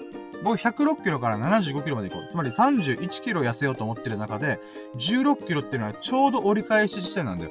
うーん。31キロの半分15.5キロ。それで言うなら16キロ痩せたんだったら、まあ、ちょうど折り返し地点に入って、75キロまで、あと15キロ。うん。そのタイミングがね、ほんと嬉しかった。なので、目標達成まあ、僕のダイエットが実を結んで、半分までやっとこれだと思って。うん、しかも、たった3ヶ月。75キロにまで行くのに、1年かけてやろうと思ったのが、まさかの3ヶ月達成したから、たあ、3ヶ月で半分達成したから、あれ？みたいな。ってことは、あと3ヶ月で75キロいけるんじゃね？って今思ったんだよね。うーん。なので、そう考えるとね、結構、いい、いいペースがハイペースで進んでるね。ただ、一個懸念があるのが、あまりにも急激に痩せすぎて、皮膚が追いついてない感じがする。ただれ、た、だからちょっと垂れてる。うーん。僕の豊満な胸が、シュンとしてる。うーん。なんか、うーん、なんだこの胸って思うぐらいただれ、ただれてるんだよ。うん、お腹とかもね、減量はしてるんで、お腹シュッとしてるんだけども、やっぱりなんか、なんか垂れてる感じするんだよね。だからね、皮膚がね、ちょっと追いついてない疑惑があるから、これ、そのままいって大丈夫かと思いつつ。まあでも筋トレしたりとかね、うん、この、中身もシェイプアップしていくから、まあ多分大丈夫じゃないかなと思ってはいるんだけども、最悪、ダイエットが無事終わった瞬間に次なる目標として筋トレで、また80キロ戻るとか、そんなことになりそうな気がするなと思いつつ。うん、まあまあまあ、それはしょうがないんだけど。まあまあ、そういったラッキーがありました。で、もう2個あるんだけど、あと、えー、2つ目。えー、3週目の2つ目にかん、2つ目が、えー、YouTube チャンネルで、YouTube のチャンネル登録者数が2万3000人超えてるルルカさんっていう方と、えー、ライブ配信してるさなかで音声参加で会話ができて学びになったことです。イェイこれがね、何がラッキーかって、まあまあ、今の話を聞いたら、それはラッキーだよなってみんな思ったと思う。うーん。で、ほんとね、僕は人見知りコミュ障ネクラっていうネガティブ三拍子が揃ったあ人間なんでございますが。うーん。このね、そんな僕でもね、やっぱコラボ配信、はい、コラボ配信というよりは、参加、音声参加してくれたら非常に嬉しかった。だから生の声を聞きながら、生の声っていうかまあ、声を聞きながら、この自分が気になることを喋ったんだよね。で、YouTube を僕は2年前に1ヶ月だけチャレンジしたんだけど、やっぱ挫折したんだよ。頓挫したんだよ。うーん、うまくいかなかった。それはね、いろいろ理由がある、ありはするんだけど、もう、収益化動向の道に行くまでもない。うーん。ほんとね、もう一歩目からしくじったなと思いつつ。うん、なので、まあ2年間かけて私はコツコツコツコツブログ書いたりラジオやったりとかして、まあ一歩一歩頑張ってるわけです。で、そんな中、ルルカさんという人が来た、来たことによって私は、YouTube 再始動したらリスタートしたろうと思って。うーん。前までは喋ることすらもこういう風にわーわーわーわー喋れなかった。だけども、やっぱね、ラッキーラジオ3ヶ月見切れたし、ブログもいっぱい書いて、こういう文章の構成でいこうかとか、こういう企画でいこうかとか、そういう風なことも勉強ししてきた。うん。ならば、今こそ YouTube にリスタートするべきじゃないかと。うん、再始動するべきじゃないかと思ったわけだ。うん、やっぱルルカさんとこの音声参加で電話みたいな感じでできた時点で、やっぱりそれはもう、導かれてんじゃないかと僕勝手に思ってる。もうこのラッキーは次なるラッキーへの、この布石じゃないかと。ステップアップのためのラッキーじゃないかと思うぐらい、ルルカさんのこの YouTube の話っていうのはめちゃくちゃ勉強だった。うーん。だからね、僕もそういうチャレンジをしてみたいと今思ってる。ちょっと燃え始めてる。うーん。だからね、ほんとありがたかった。そんなすごい人がさ、こんな変築林なラジオ聞いてくれてるなんて私思いもしなかったよ。ありがとうございます。ありがとうございます。本気で思いました。うん。出た。このね、まあ、YouTube 再始動する中でライブ配信をしてみようと思って、今 YouTube のアカウント見たら結局、あのー、スマホ上ではライブ配信できない疑惑があって、ショックーと思って。うん、まあそれはしょうがないんだけど、まあまあまあ。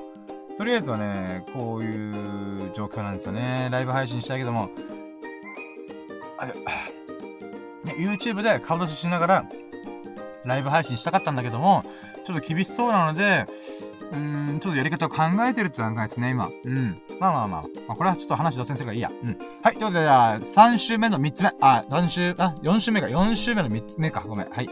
えー、3つ目が、みここさんという神、女神様が、えー、このコンサルティング的なことをしてくれて、その中の問いかけで、問いかけをしてくれたおかげで、僕は原点回帰ができました。イェイ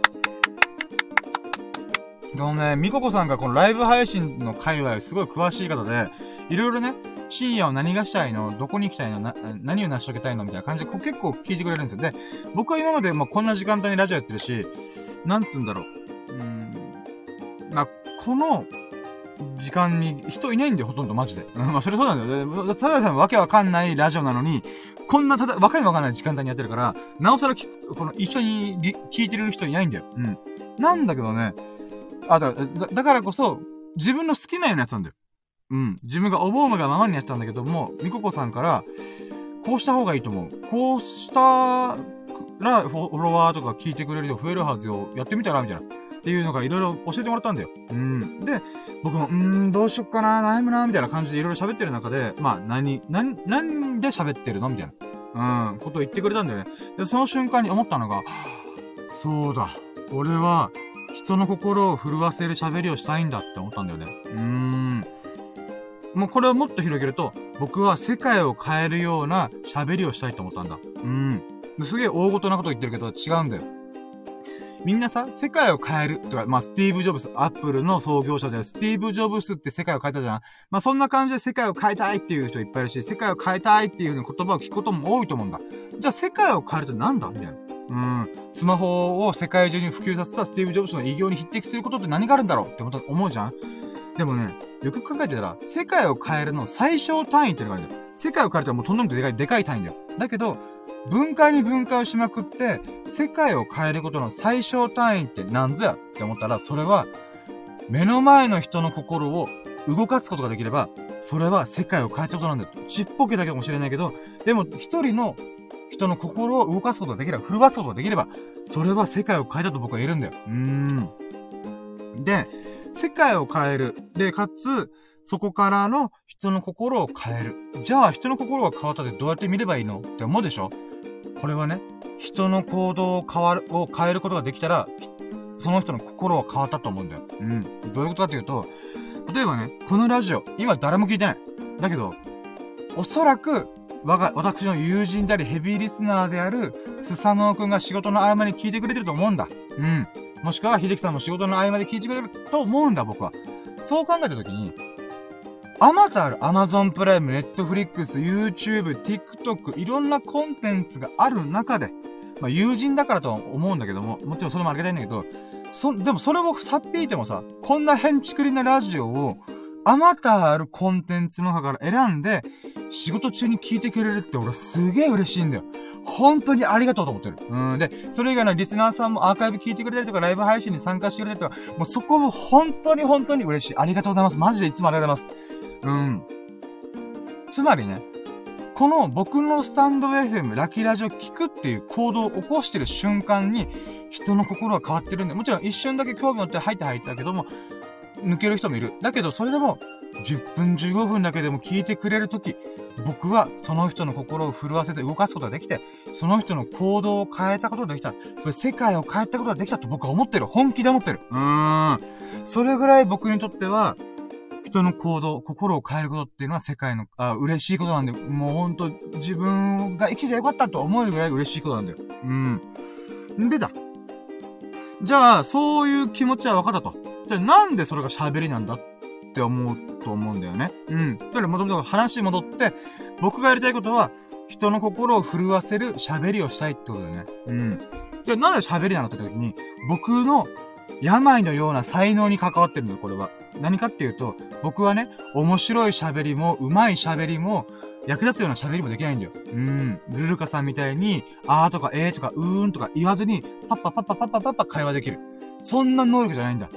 自分が喋りたいことを喋りまくれるっていう謎の能力なんだよ。もう、才能がないと言ってもいいでしょう。だけどね、この喋り続けることに関しては僕は、1日に2時間とか、1本で2時間喋ったりか、4時間喋ったりか、6時間喋ったりする。もうそれはもう間髪です。もうたった一人で喋りたいことをダーって喋る。だけど上手くはない。うーん、うんとかえーとか言っちゃう。うん、面白くもない。うーん、テンションでごまかしちゃう。中身で言えばペラペラ。うーん、で、役立つ、役立つ、役立つ喋り。って言うならば、全然ダメ。俺学がねえから。うん、学びになるような喋りもできない。だけどなぜかテンション高く喋り続けられることできる。うーん。このよくわかんない能力だけしか僕持ってない。ってことはだ。あ、まあ、だ、まあ、で、で、じゃだからこそ僕は、この喋りで、なんとか人の心を振らせたいと。で、今までブログとか動画とか、まあ、ライブ配信とか作業配信とか、グッズ作ってみたい、イラスト作ってみたいとか、いろいろした。写真を撮ってみたい、した。うん。その中で、僕が、もうずーっとやりたいというか、楽しいと思えるのは、喋りだったんだよ。自分が考えてることを、ひたすら喋りまくるっていうのが、僕にとって楽しくて、苦労でも何でもないんだよ。うーん。だからね、そういった意味ではやっぱり僕はこのよくわかんない才能と能力と向き合わないといけないって思ったんだよね。うん、だからこそ、それをね、この、みここさんの問いかけによって、そっか、俺がラッキーラジとかスタンド FM を毎日コツコツコツコツ1、2時間喋ってるのは、自分の能力を発揮させ、発揮したいんだ、スッキリしたいんだ、楽しみたいんだっていうのをめっちゃ感じた。うーん、で、喋りに関してはまあそういうもん、ほんと自分がやりたいこと。だけど、もう一個の欲望として世界を変えたい。人の心をうるふわせたい。うん、感動させたい。そのために僕はやってるんだと思った。うーん。だからね、ここに関してはね、ほんと原点回帰できた。うん、やっぱ僕のね、尊敬する人、もう数杯、一歩手前の尊敬、うん、してるのが、古田、中田敦彦さんと古舘一郎さんなんだよ。この二人は、もう喋りや、というか、トーカー、喋る人。だトークってあれだ。トークの、YouTuber みたいな感じで、トークの人。とで、トーカー。っていう意味で言うならば、この二人の二大巨頭。うーん、エベレスト並みにね、二大巨頭が並んでるわけだ。その高みまで僕は行きたい。8000メートル級の喋りの山っていうのを、登っていきたい。高みに登っていきたいと思ったんだ。もうこれはね、本心から思ってる。これは飽きない。なぜならば、僕の病のような才能だから。うん。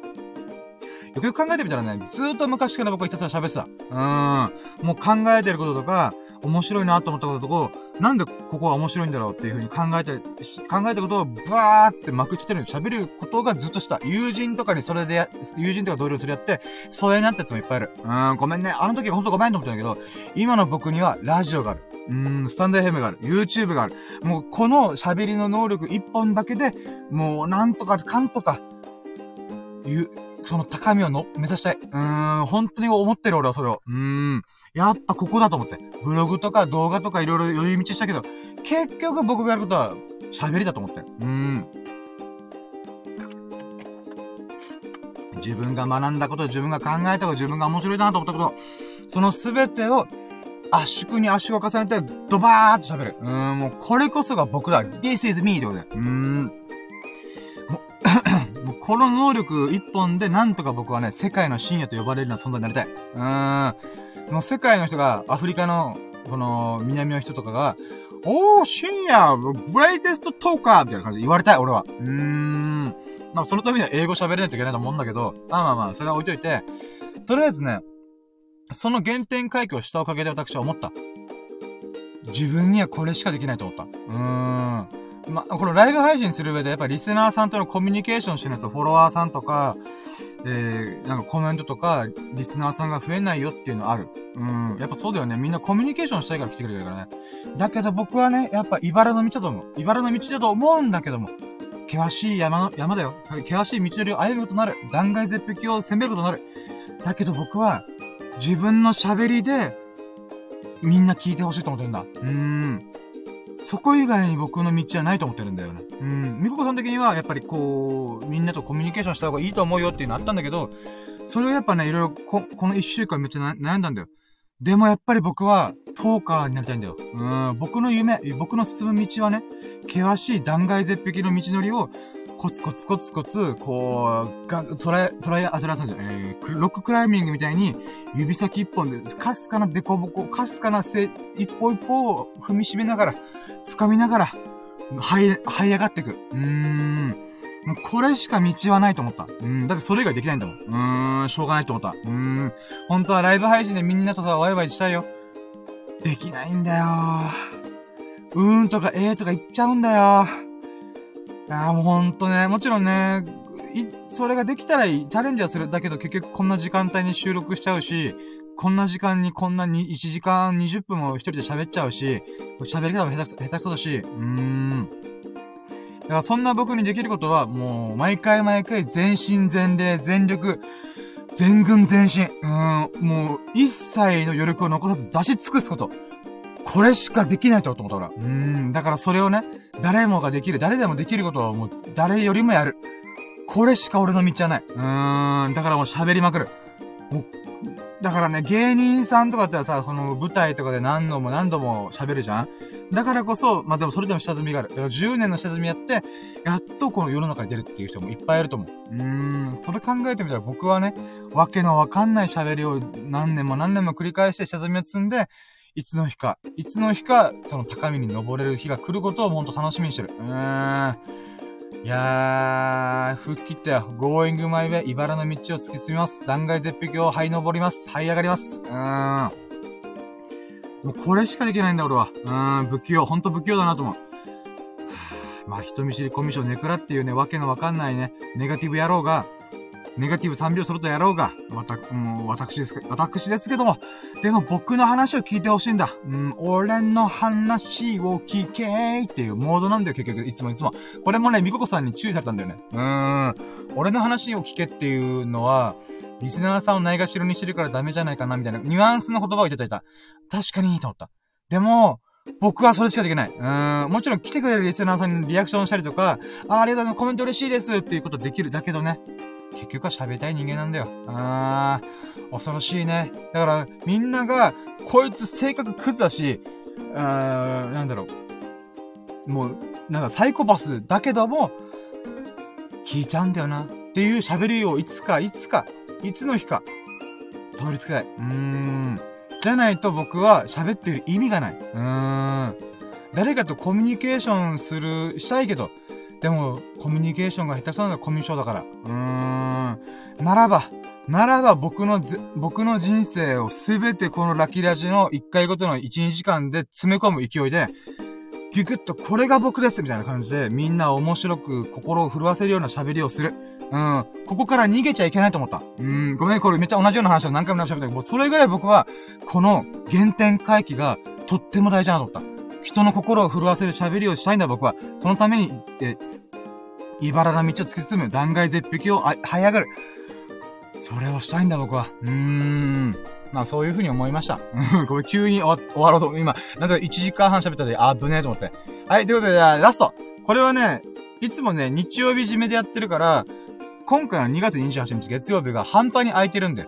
だから、でどうしよっかなと思った矢先に、あの、この今週の最優秀ラッキーにノミネートするぐらい強力なラッキーがあったから、もうこれも組み込んどこうと思って、ラスト8個目。うん。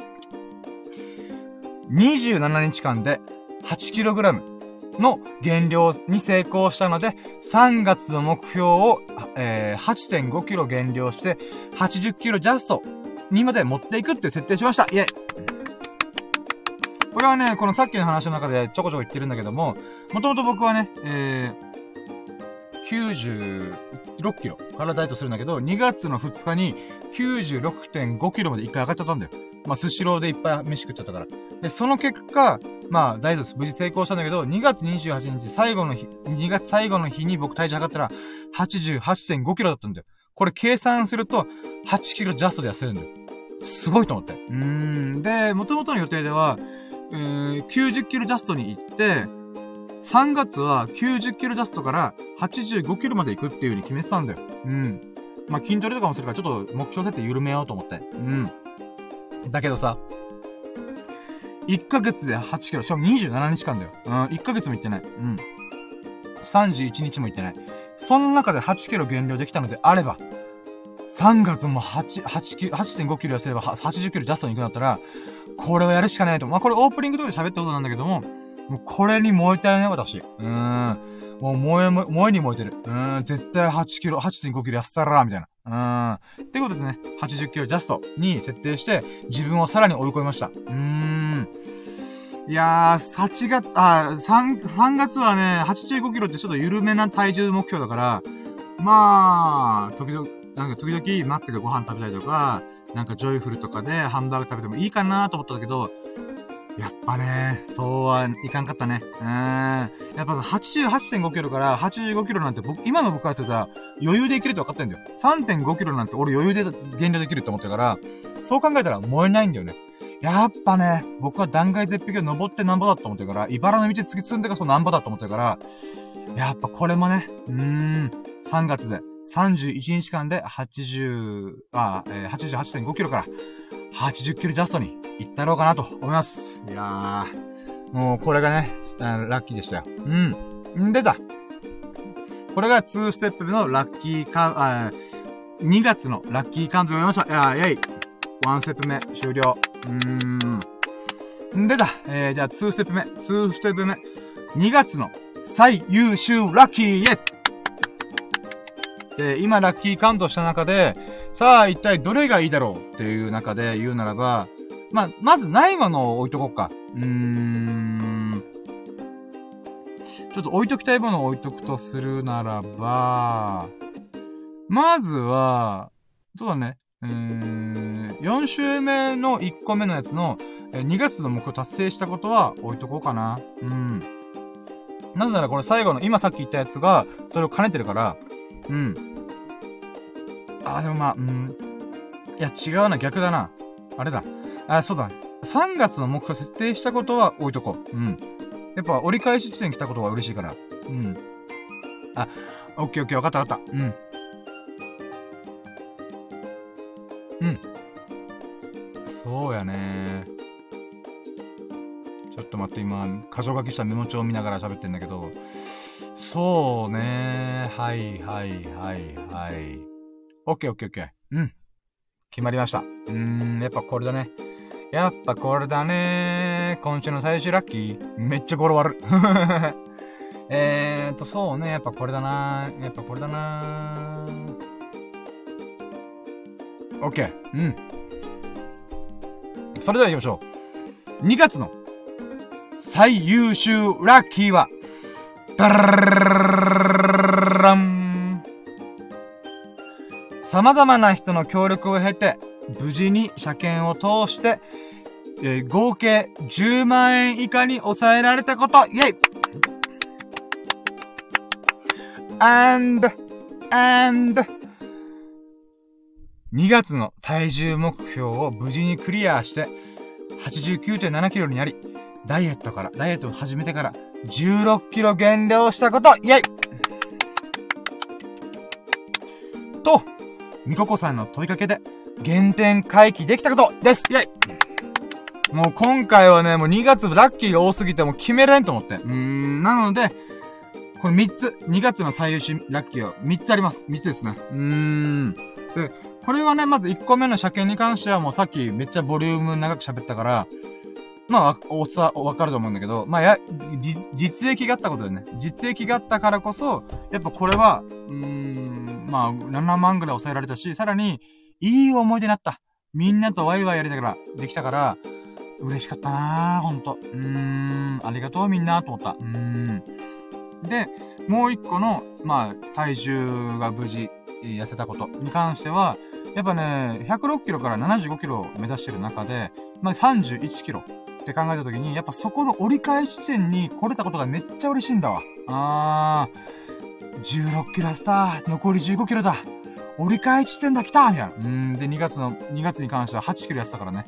それも考えたらやっぱね、うーん、まあ、これもね、自分の努力とラッキーが結びついたなと思って。うーん。で、この中でやっぱ思ったのが、みんながさ、僕の、この、あれ？痩せてない？とか、シュッとしてるよ？みたいな、とか言ってくれるんだよね。自分は毎日自分の体見てるから、あんまピンとこないんだけど、みんながそう言ってくれるとはそうなんだろうと僕は思うし、うん、かつね、そういった中で、あ頑張ってよ、みたいな、ダイエットいいいいね、みたいな、とか、私もダイエットしようという風に影響を受けたりとか、そういうのがとっても嬉しかったんだよ。まあ、さっきね、長く喋ったこの、世界を変えた、つまり人の心を動かしたっていうならば、やっぱおかんとか妹がダイエットを本格的にやろうって言ってくれたりとか、まあ、エビス様もね、うん、ちょっと興味を持ってくれてるとか。うーん。やっぱそれはね、ほんと嬉しい。自分のこの行動、自分の、なんていうか、この楽しんでる様子が、みんなに影響を与えれてる。人の心を動かしてる。世界を変えてるっていう風に思えるから、うーん。嬉しかったな、本当に。だからね、あと、まだ、これ、まあ言うてもまだ折り返し地点だからね、気を抜かず、あと15キロ。痩せて、えー、75キロジャスト。うーん。えー、6月いあ、5月いっぱいか。うーん、には行けるようにしたいかな。うーん。まあ、もしかしたら4月、うまく体重が減ってったら4月ぐらいには達成してる気がするけども。まあまあわかんねえから。うん。まあまあいいや。うん。そういったラッキーっていう意味でやっぱすごいね。自分の努力だけじゃなくて、みんなからね、励ましをもらったり、応援のこのね、言葉をいただけたのが、ほんと嬉しい影響を与えることできたし、嬉しかったなぁ。本当に。ありがとう。まあ、こっからもっと、もっと楽しみにしてて。うーん。より僕は痩せて、うーん、スタイリッシュになるから。うん。はい。ということで、で、ラスト。これはやっぱ、みここさんのね、このコンサルティングの中での問いかけが、自分自身の原点回帰になれた。なんで俺はラキラちゃってんだろう。まあ、楽しいからっての一番、なんで楽しいんだろうとか、なんで続けてるんだろうみたいな。楽しいのかったけど、これは毎日やる理由って何みたいな。っていう風になった時、思った時に、やっぱり一日一日を全力で喋りきるっていうことから、人の心を動かせるように喋りをしたいっていう欲求が実は奥底にあったんだなっていう風に思った。うーん。目の前の、目の前と今、ここ、まあ、誰も聞いてないんだけど、こんな時間だ。今3時だからさ、深夜の3時だから、誰も聞いてないんだけども、でもアーカイブやり、何か、何かしらで、このラジオを聞いてくれた、聞いてくれた人が、まあまあ、聞いてくれた人のね、心を震わすことができたら、もう本望です、私は。うーん。本気でそう思ってるよ。こんなに俺喋れると思ってんかったからね。うーん。まあまあそういった意味でね、やっぱ僕は人の心を震わせる喋りをしたいっていうのが、やっぱ僕の一番の欲求なんだなと思ったから、もうこの病のような才能と、その、どす黒い欲望を胸に、うーん、頑張っていきたいなと思いました。うーん、ありがとうございます、本当にみここさん。うん、ありがとうございます。嬉しかった。出た。えー、これが2ステップ目の2月の最優秀ラッキーということで、続いて、3ステップ。2月のラッキーパーセント。イェまあ、これに関してはね、もう、もう、これしかねえだろうなと思ってる。うん。あ、待ってよ。いや、待って。どうしようかな。ちょっと待ってよ。違うなぁ。いやね、今週ラッキーが多すぎてさ、よく考えてみたらさ、4444%の週と8888%の週があるんだよ。もうこれ確か時点でもう1万超えてるんだよ。で、その先週とかも確か1000%、2000%とか、え、1週目とかも多分2000%、3000%ぐらいなんだよ。それ考えたらもう足し算するだけでもう数万パーセント超えてるんだよ。あれ？待って、やばくない？みたいな。うーん。あー、待って、ちょっとか、あー。オッケーオッケー。あ、まあまあまあ、もう、バカみたいにするだけど、もう、ここ、こうするしかないね。うん。はい。えー、じゃ、2月の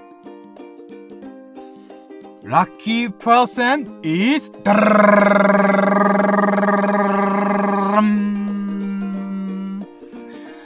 44,444%イエ幸せの5、5並び。5並びって語呂悪いと思うから。うーん。まあね、4という数字は、よくみんなデスノートのデスの方を思い浮かぶじゃん。じゃあそうじゃないんだよ。もう芸人、芸能人のアンミカさんってことは言ってました。幸せの4は、あ、4は幸せの4やでっていう風に言ってくれたんで、あ、それすごいいいと思ってパクろうと思って。うーん。だからね、幸せの5レンジャー。幸せの5レンジャーだ。44,444%。うーん。うれぴーね。うん、4並びでいこう。うん。はい、ということで、まあ、今回のね、えー、ラッキーを振り返っていきましたけども、今、来月のラッキーカムトゥルーに関してはね、どうしようかな。あ、俺、今、ダラダラ言っちゃった。はい、はい、ごめんなさい。えー、まず、4ステップ。来月の Lucky Come True イェつまり3月ね。うん、マーチです、 March。うん。3月ね、やりたいことというか、まあ、仕事やらんといけんな。もうそろそろ働きます。はい。で、いい職場見つかればなーということで、これが、えー、ラキカム、1ラキカムかな。うん。1個目のラキカムだね。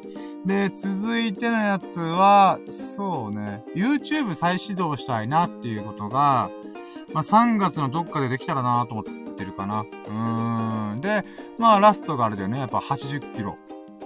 ジャスト。まあ、で、体重8.5キロ痩せていく。まあ、これかな？うん。それ以外は、あるかな？まあ、確定申告するとか、あ、あと水虫直したいね。うん、皮膚科行く。うん。まあ、これがじゃあ4つ目のかな。皮膚科の治療を始めます。ということで。うーん。5個目あるかな ?5 個目。また1個目が、えー、っと、あ、1個 ,1 個目が仕事見つける。で、2つ目が、2つ目が、あ、YouTube 再チャン、再チャン、あ、そっか。あ、1個目あったわ。はいはい、オッケー。まず1個目が、仕事見つける。二つ目が、YouTube 再チャレンジ。三つ目が、80キロ行く。8、8.5キロのダイエットする。で、四つ目が、あれ？四つ目がなんだ？またなんか抜けた気がする。あ、四つ目が、えー、皮膚科医に行って水虫の完全治療を目指します。で、五個目。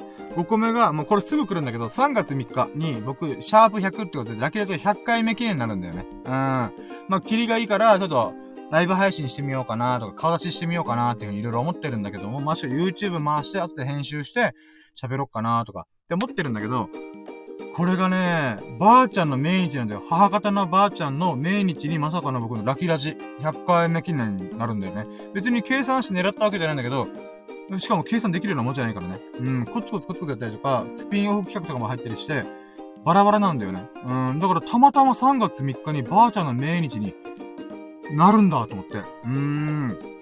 ならばだ。ならば、極楽浄土にいるばあちゃんに僕のこの喋り、うん、人の心を震わせたいと願ってる。僕のこの喋りがね、届けるぐらいの勢いで喋りたいと思って。うーん。なのでね、まあ、もう2日後なんですけども。うーん。まあ、頑張ろうかなと思いました。これが5個目かな。うん。今月、今月、3月もまた結構楽しそうな、えー、1, 1ヶ月になるんじゃないかなと思います。うーん。1個目仕事見つける。2つ目、YouTube 再チャレンジする。3つ目、えーたえーゆえーうん体重を8.5キロ痩せる。4つ目、水虫の完全治療を目指す。うん、皮膚科に行く。で、5個目、シャープ100回、100、100回目のラキラジを全力で極楽浄土にいるばあちゃんに届くような勢いで、全身全霊、全力、全軍全身のラキラジ100回目をやろうと思います。よろしくお願いします。えい。何かが変わるって信じてるってことで。うーん。100回言ったら何かが変わると思ってる。俺は。うん。で、さらにその時にね、インスタグラムなのか YouTube なのか何かしらで、えちょっと、収録しても顔出しもするので。うん。ここまでもうリスク承知で踏み込んだらね、何か変わると思ってる。もしかしたら変わらないかもしれない。でも変わると信じて、全身全霊、全力、全軍、全身で、本気の本気で、うん、出し尽くすつもりで、やると、やる、やりたいなと思います。3月もまた、楽しい1ヶ月ありそうです。イェイはい、ということで、えー、1時間40分結局喋っちゃいましたが、ここまで聞いてくれて、聞いてくれた方、本当に本当にありがとうございます。おそらくアーカイブで聞いてくれると思ってるんで、うん、まあ今現在誰も聞いてないっていう、まあそれはしょうがない、うん、それはそうだよね、と思うけど、うん。で、その中で、おそらくスサノオくんや秀樹さんがね、僕の友人であり、リスナーであるお二人が、え聞いてくれてる。その、それだけで私は嬉しいです。うん、忙しくて聞いて、聞いてなくても、お二人がいるから僕はね、こんだけ元気よく喋れてると思うので、うん、本当にいつもありがとう。で、1時間40分もし聞いてくれたなら本当に本当にありがとう。で、他の方もね、この1時間40分聞いてくれたのでありましたら、めちゃくちゃ嬉しいです。本当にありがとうございます。ということで、えー、面白いな、いいなと思ってくれた思ってくれましたら、ハートマークやフォロー、コメントをぜひともよろしくお願いします。そして、あなたのラッキーをね、随時お待ちしてますので、えー、コメントよろしくお願いします。ということで、うーん、ということが何回も続く、続いて申し訳ないのば、ない、申し訳ないんでございますが、はい。ここまで聞いてくれた、優しい優しい皆様の、皆様が、ほがらかな日々と、幸大きい日々を過ごすことを、心の底から祈っております。Thank you for listening. Have a nice day. Yeah! イェイということで、えー、今回ラッキーラジオ、シャープ97、2月のささやかなラッキーを語るラジオでございました。97回喋り切りました、私。残すところ100回はです。あと3回。うん、あと1回もね、今日、冒頭にも言ったけど、2本撮りだから、2本撮りだから。うん。今は今月のラッキーを語ったけど、あと1本。